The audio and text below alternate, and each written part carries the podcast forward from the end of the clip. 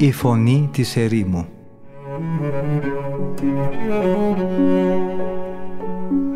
Συνομιλίες με τους Αγίους Πατέρες της ερήμου Την εκπομπή παρουσιάζει ο πρωτοπρεσβύτερος Ματθαίος Χάλαρης.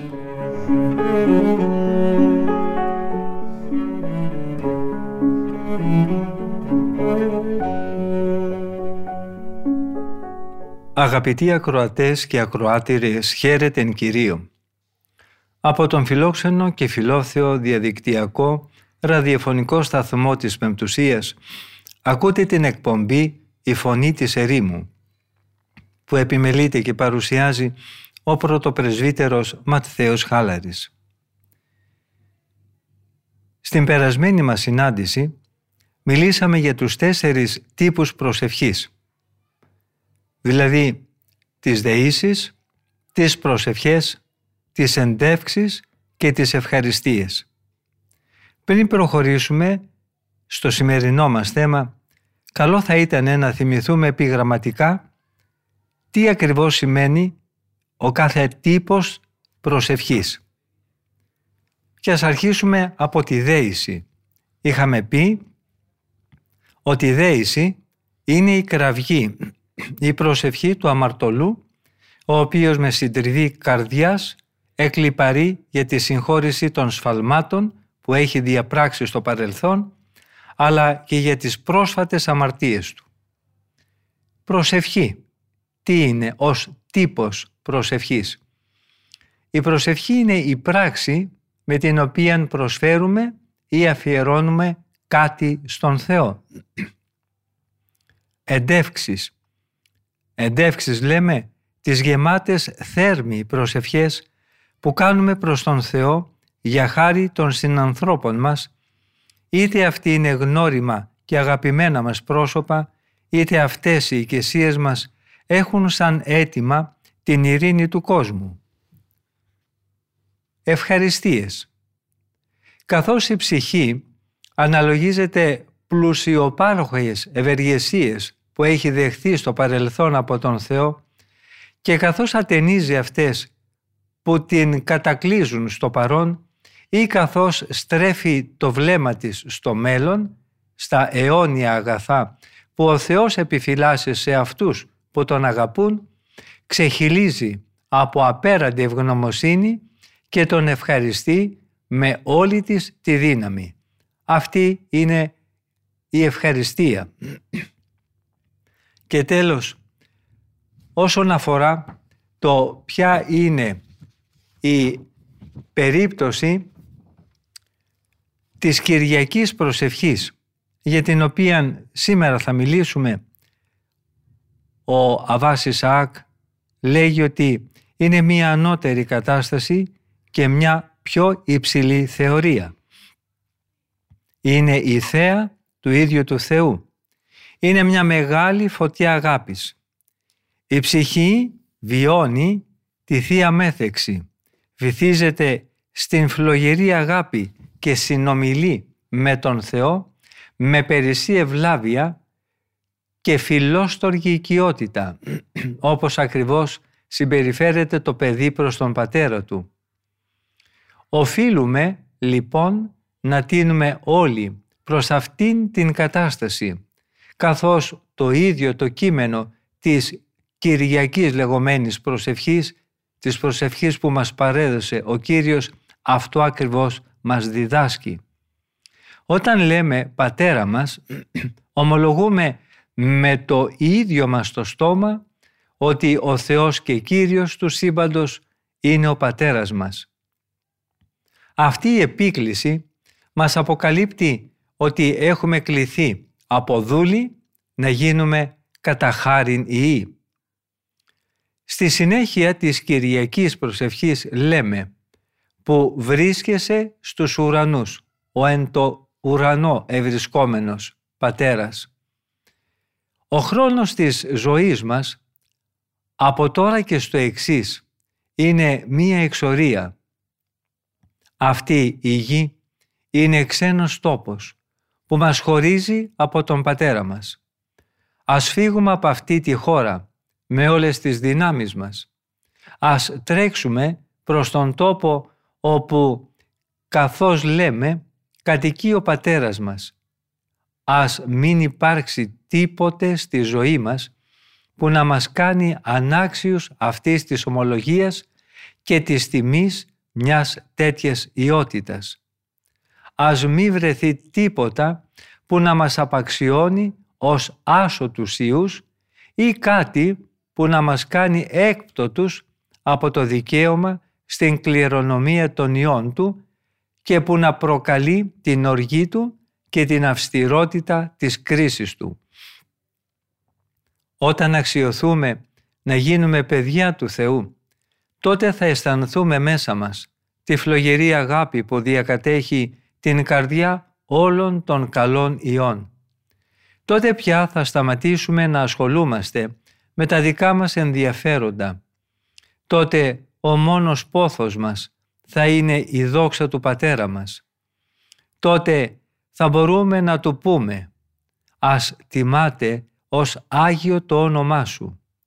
Θα επιβεβαιώνουμε με αυτή τη φράση ότι η δόξα Του είναι ο μοναδικός πόθος μας και η μόνη χαρά μας. Τότε θα γίνουμε όμοιοι με τον Χριστό που είπε «Εκείνος που μιλάει από τον εαυτό Του ζητάει τη δική Του δόξα. Όποιος όμως ζητάει τη δόξα εκείνου που τον έστειλε, αυτός είναι αξιόπιστος και δεν υπάρχει τίποτα ψεύτικο σε Αυτόν.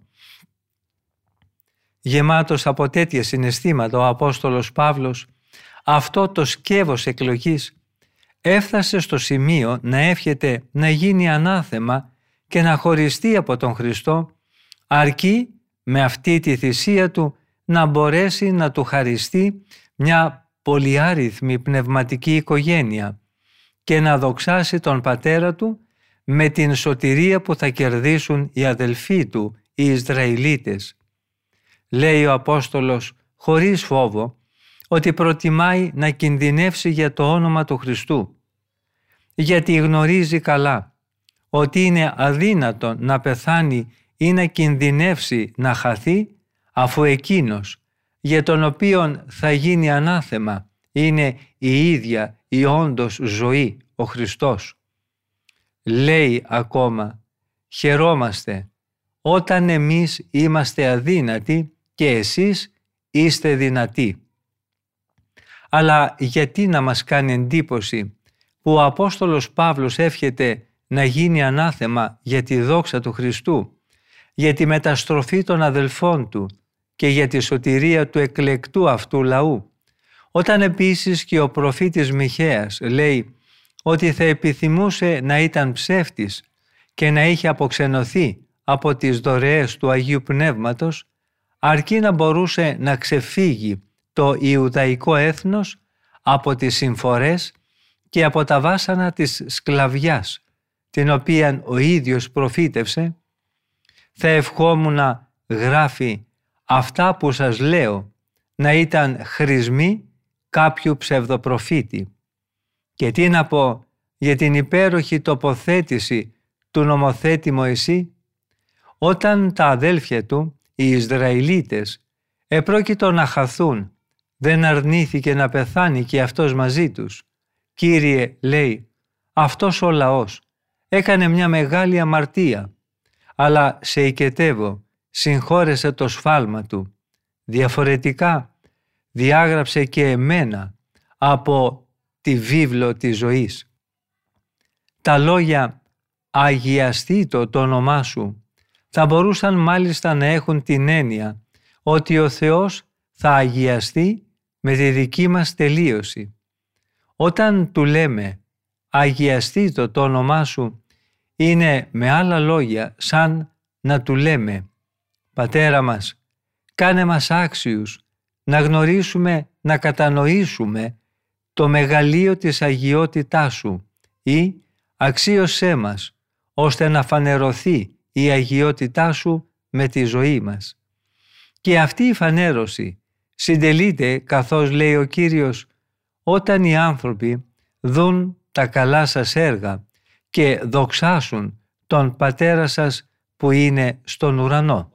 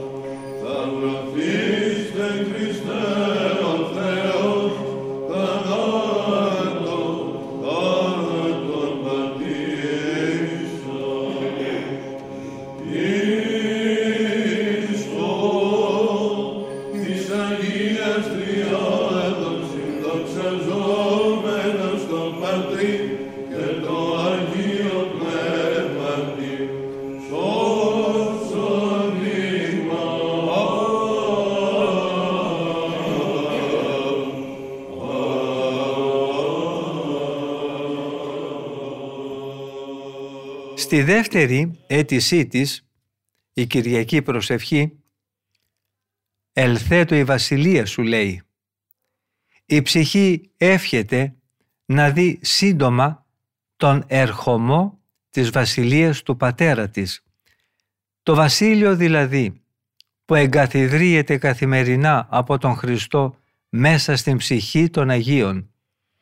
Αυτό γίνεται κάθε φορά που διώχνεται ο διάβολος από την καρδιά μας μαζί με τα πάθη που τη μόλυναν και έτσι αφανίζεται η δύναμή Του.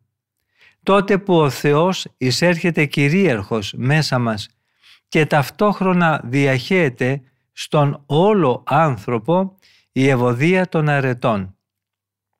Όταν νικέται η πορνεία και βασιλεύει στην ψυχή μας η αγνότητα, όταν δαμάζεται η οργή και κυριαρχεί η ειρήνη, όταν συνθλίβεται η υπερηφάνεια και βασιλεύει η ταπείνωση, Το «ελθέτω η βασιλεία σου» μπορεί επίσης να εννοεί και αυτό που έχει δοθεί σαν υπόσχεση εκ των προτέρων σε όλους τους τέλειους και γενικότερα σε όλα τα παιδιά του Θεού. Αυτό δηλαδή που ο Χριστός θα τους πει την ώρα της κρίσεως. «Ελάτε οι ευλογημένοι του Πατέρα μου, κληρονομήστε τη βασιλεία που είναι ετοιμασμένη για σας από τον καιρό της δημιουργίας του κόσμου». Η ψυχή στρέφει και προσιλώνει το βλέμμα της με θέρμη σε αυτή την ευτυχή κατάληξη και γεμάτη πόθο και προσμονή κραυγάζει «Ελθέτω η βασιλεία σου». Γνωρίζει καλά γιατί το μαρτυρεί η συνείδησή της ότι μόλις θα εμφανιστεί ο Χριστός αυτή θα γίνει μέτοχος της βασιλείας του. Αντίθετα, μια αμαρτωλή ψυχή δεν θα τολμούσε ποτέ να προφέρει αυτά τα λόγια, ούτε να κάνει μια παρόμοια ευχή. Η θύμηση της κρίσης είναι φοβερή για εκείνον που ξέρει ότι όταν θα έλθει ο κριτής δεν θα τον στεφανώσει για τις πράξεις του, αλλά ότι τον περιμένει η τιμωρία.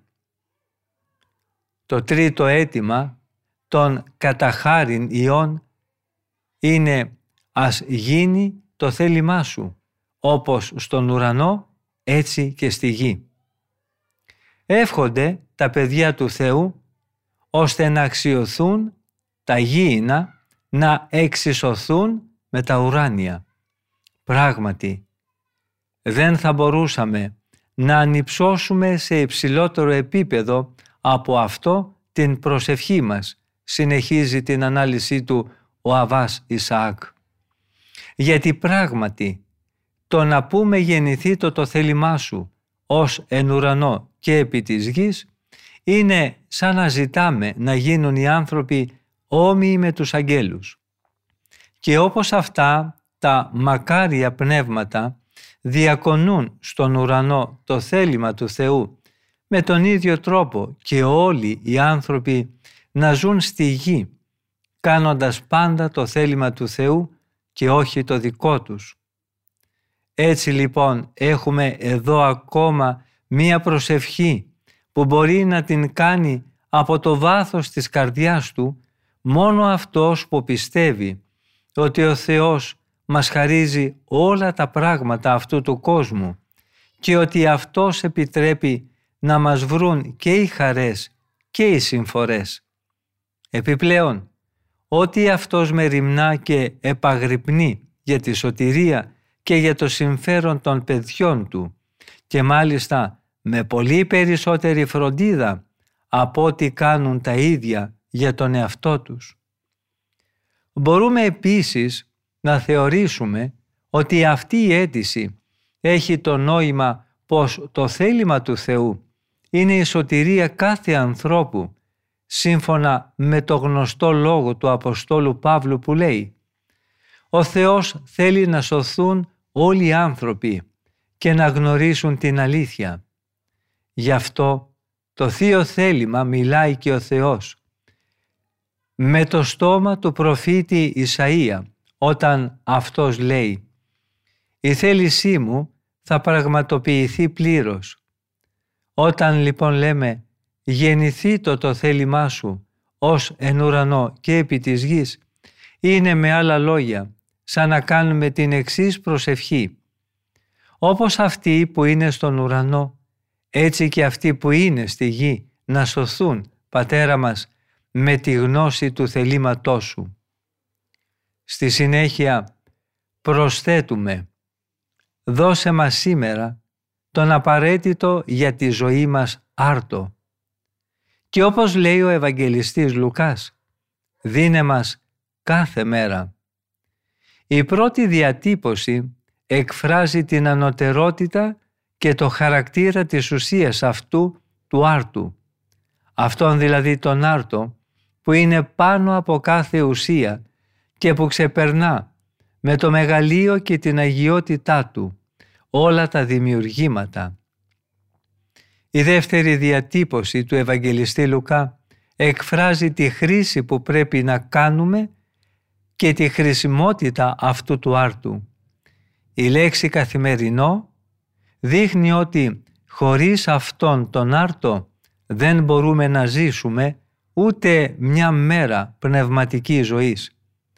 Όσο για τη λέξη σήμερον δείχνει ότι πρέπει να τρεφόμαστε από Αυτόν όλες τις ημέρες της ζωής μας. Δηλαδή δεν μας είναι αρκετό το ότι λάβαμε Αυτόν τον άρτο χθες αν δεν τραφούμε με Αυτόν και σήμερα. Η ανάγκη αυτή του καθημερινού άρτου είναι και μια υπενθύμηση ότι επιβάλλεται να κάνουμε συνεχώς αυτή την προσευχή. Δεν υπάρχει ούτε μια ημέρα που δεν μας είναι αναγκαίος αυτός ο άρτος για να δυναμώσουμε τον εσωτερικό μας άνθρωπο. Αλλά το σήμερον μπορεί να έχει επίσης την έννοια αυτής της ζωής. Όσο δηλαδή βρισκόμαστε σε αυτόν τον κόσμο, δώσε μας Κύριε αυτή την τροφή. Ξέρουμε ότι αυτόν τον άρτο θα τον δώσεις στον μέλλοντα αιώνα σε αυτούς που θα γίνουν άξιοι γι' αυτόν. Αλλά σε παρακαλούμε να μας τον παραχωρήσεις από τώρα, γιατί αυτός που δεν τον γεύθηκε σε αυτή εδώ τη ζωή δεν θα τον γεύθει ούτε στην άλλη. Και άφεση μην τα οφειλήματα ημών, ως και εμείς αφίεμεν τις οφειλέτες ημών. Με αυτό το στίχο παρακαλούμε το Θεό και του λέμε «Συγχώρεσε ό,τι κακό έχουμε κάνει, όπως και εμείς συγχωρούμε εκείνους που μας έχουν κάνει κακό». Η ανίποτη θεϊκή συγκατάβαση φαίνεται σε αυτά τα λόγια της Κυριακής προσευχής. Με αυτό το αίτημα ο Κύριος όχι μόνο μας υποδεικνύει έναν τρόπο ζωής με τον οποίο θα μπορέσουμε να τον ευχαριστήσουμε και να τον ευαρεστήσουμε και με τον οποίο θα ξεριζωθούν από μέσα μας οι αιτίες της οργής και της θλίψης, αλλά δίνει και μια επιπλέον ευκαιρία σε αυτούς που έτσι ζουν και έτσι προσεύχονται. Τους αποκαλύπτει δηλαδή πώς θα κάνουν τον Θεό να τους κρίνει με ανοχή και ευσπλαχνία. Μας δίνει με άλλα λόγια αυτός ο τρόπος ζωής και προσευχής το δικαίωμα να μετριάσουμε κατά κάποιο τρόπο εμείς οι ίδιοι την απόφαση του κριτή και να τον αναγκάσουμε να μας συγχωρήσει εφόσον βέβαια και εμείς θα έχουμε ακολουθήσει το παράδειγμα της δικής του ανεκτικότητας. Γι' αυτό του λέμε «άφες ημίν ως και εμείς αφίεμεν».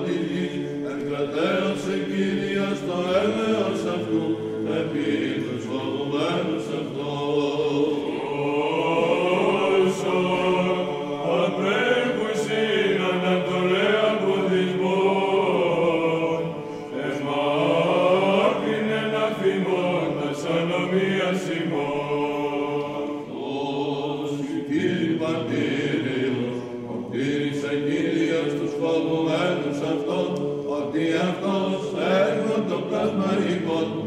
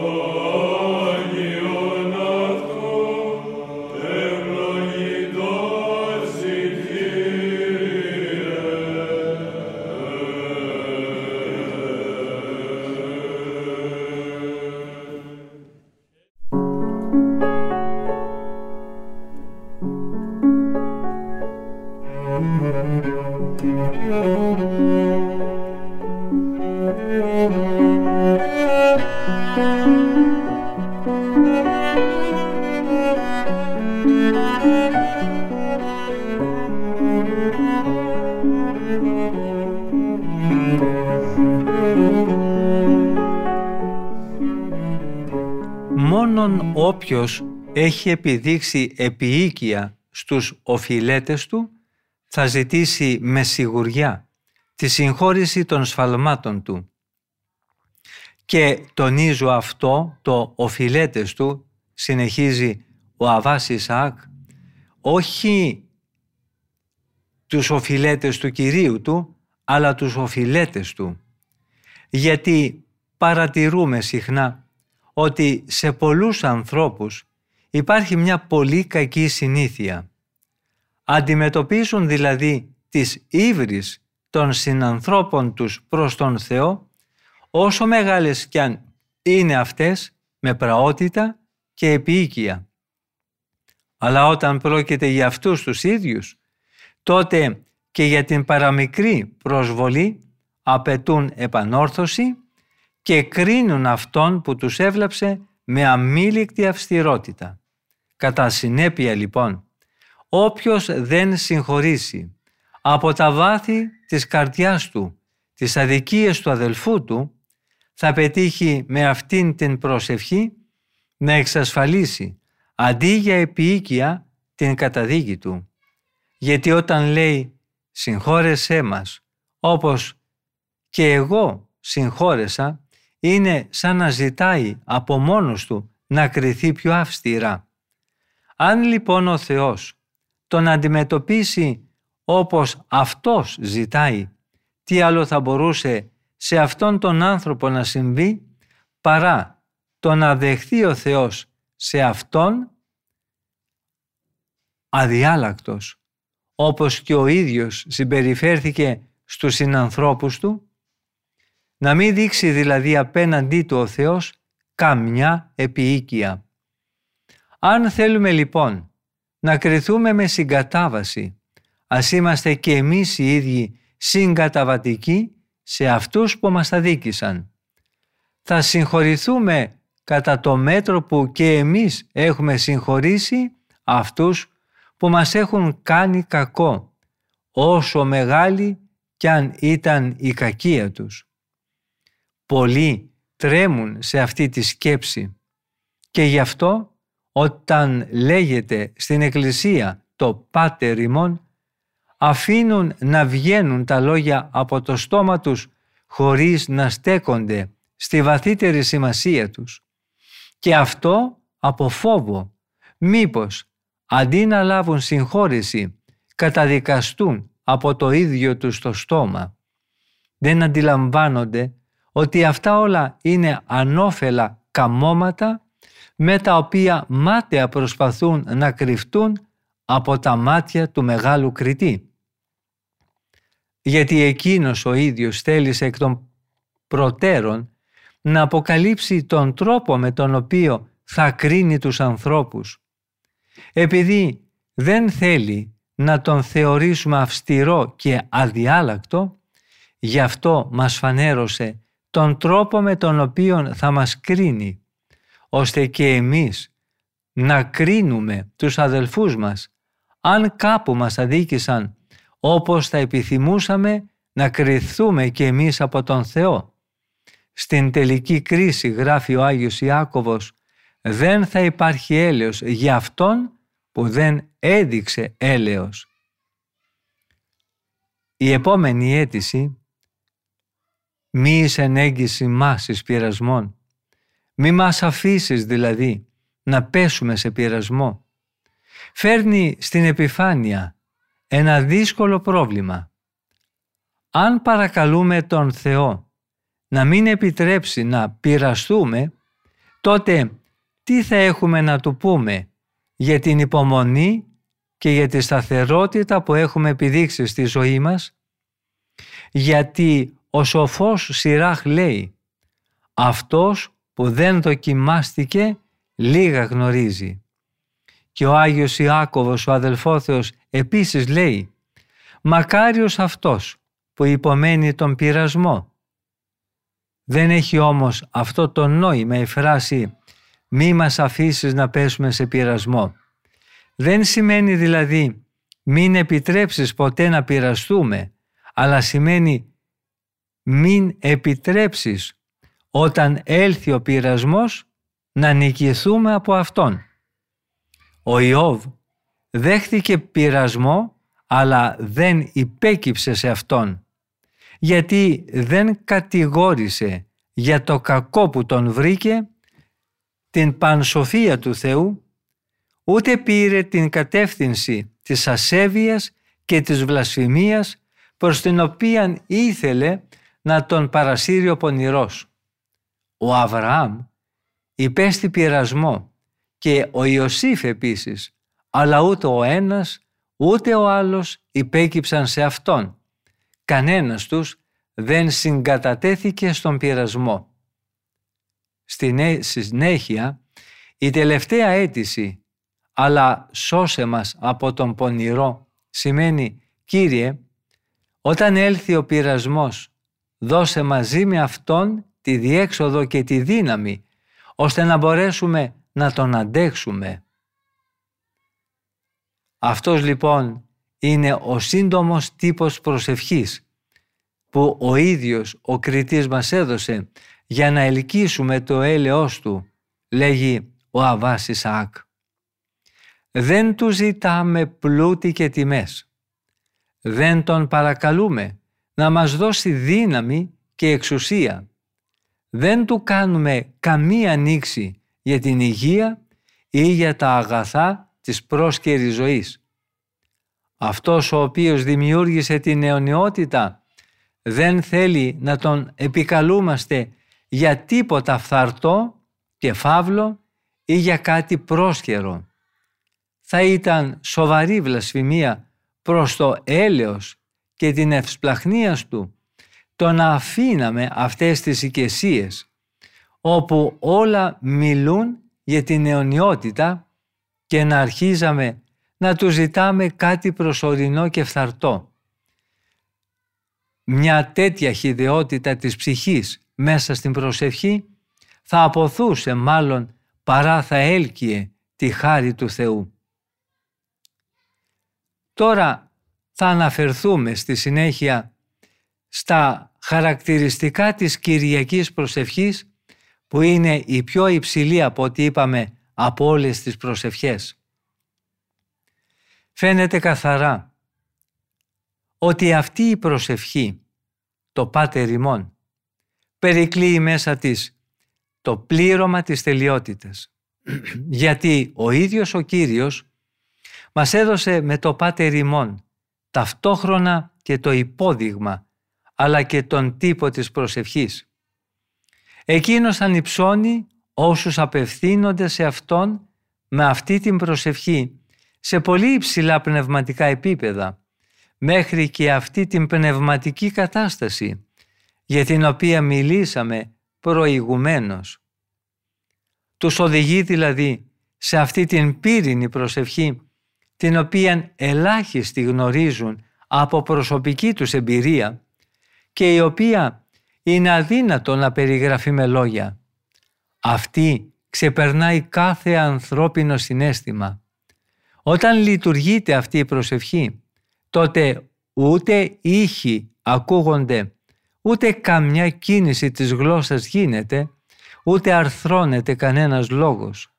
Η ψυχή, πλημμυρισμένη από εξαίσιο φως, δεν χρησιμοποιεί πια την ανθρώπινη γλώσσα, η οποία είναι τελείως ανίκανη να εκφράσει εκείνο που αυτή ζει εκείνη τη στιγμή. Αλλά μέσα της συμβαίνουν σαν κύμα και την γεμίζουν όλες μαζί οι ιερές καταστάσεις αγάπης και στοργής. Είναι σαν μια πλούσια πηγή από όπου η προσευχή αναβλύζει αντεμπόδιστα και εκχύνεται προς τον Θεό με έναν τρόπο απερίγραπτο.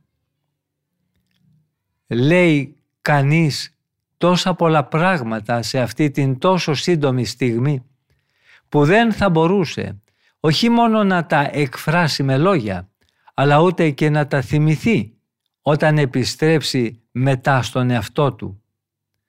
Ο ίδιος ο Κύριος μας αποκάλυψε με τη δική του προσευχή τη μορφή αυτής της κατάστασης τότε που αποσύρθηκε στην ησυχία του όρους και όταν αργότερα μέσα στη σιωπηλή προσευχή της αγωνίας του ο υδρότας του γινόταν σαν σταγόνες αίματος και έσταζε στη γη. Μας χάρισε έτσι ένα τόσο ζωντανό παράδειγμα διάπηρης έντασης της προσευχής που όμοιό του δεν υπάρχει.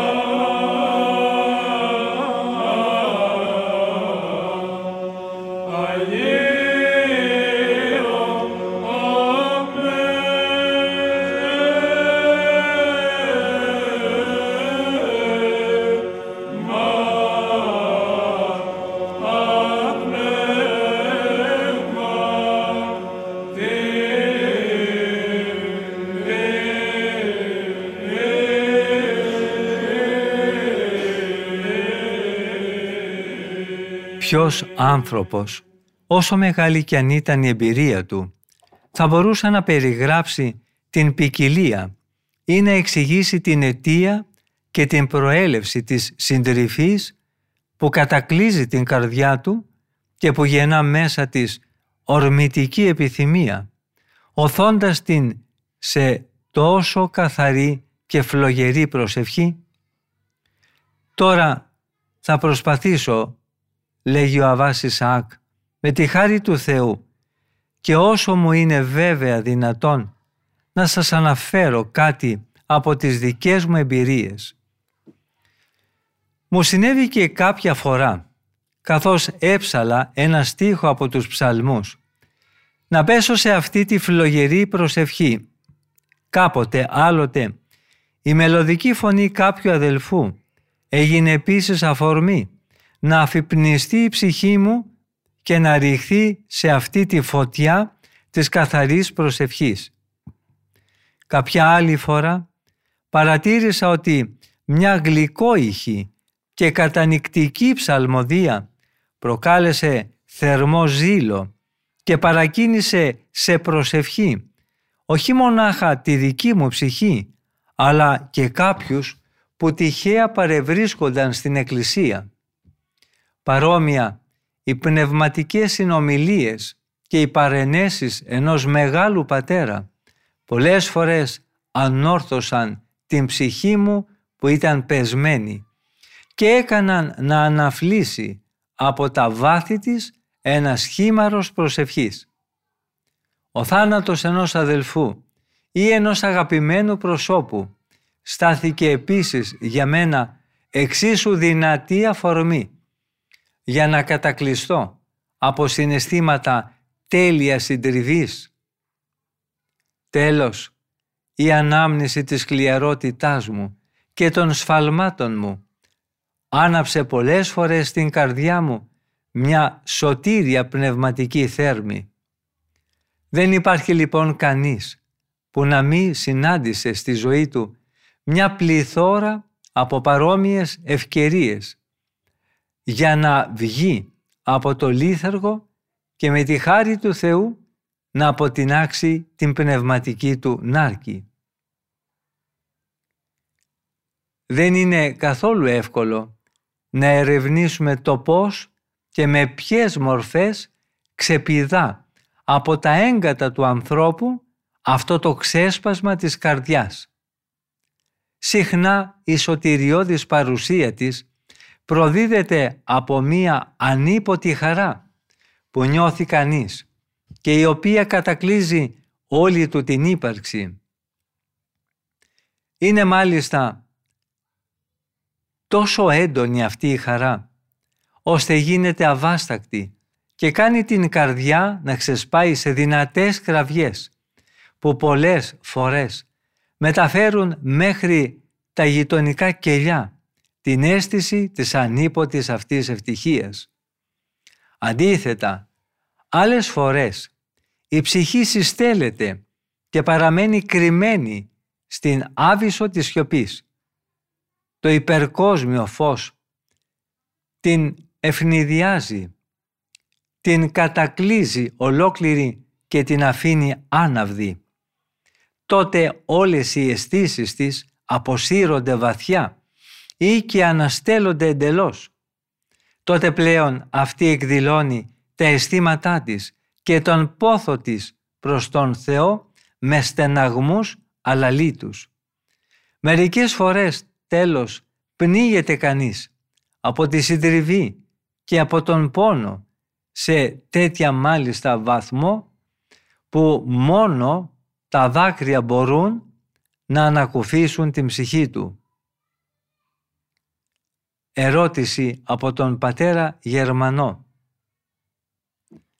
Έχω και εγώ, παρά την αναξιότητά μου, λέγει ο πατήρ Γερμανός, κάποια γνώση αυτών των αισθημάτων συντριβής. Κάποτε που έφερα στο νου μου τις αμαρτίες μου, τα δάκρυά μου άρχισαν να τρέχουν ποτάμι.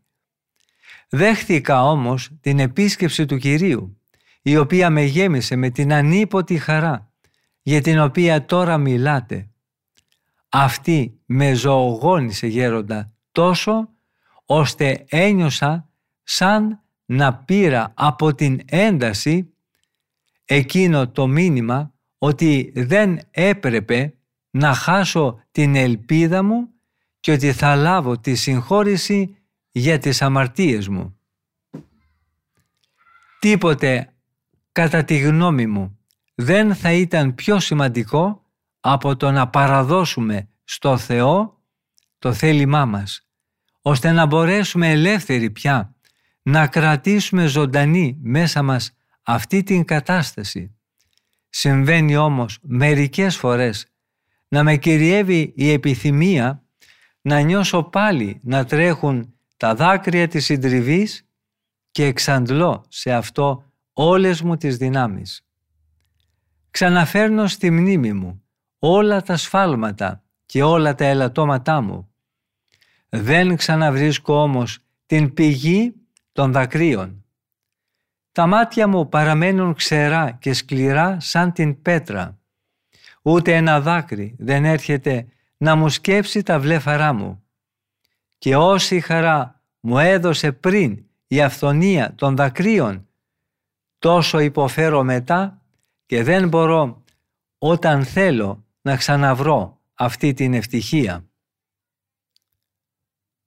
Απαντά σε όλα αυτά τα λόγια του πατρός Γερμανού, ο Αβάς Ισαάκ.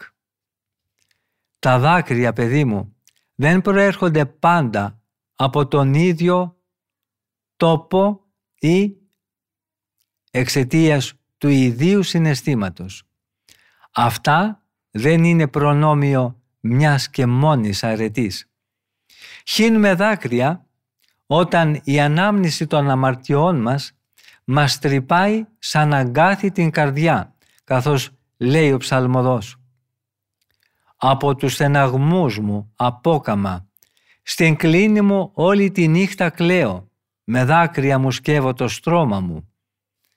Άλλοτε πάλι τα δάκρυα έρχονται με τη σκέψη των αιωνίων αγαθών και από την επιθυμία της μελλοντικής ουράνιας δόξας.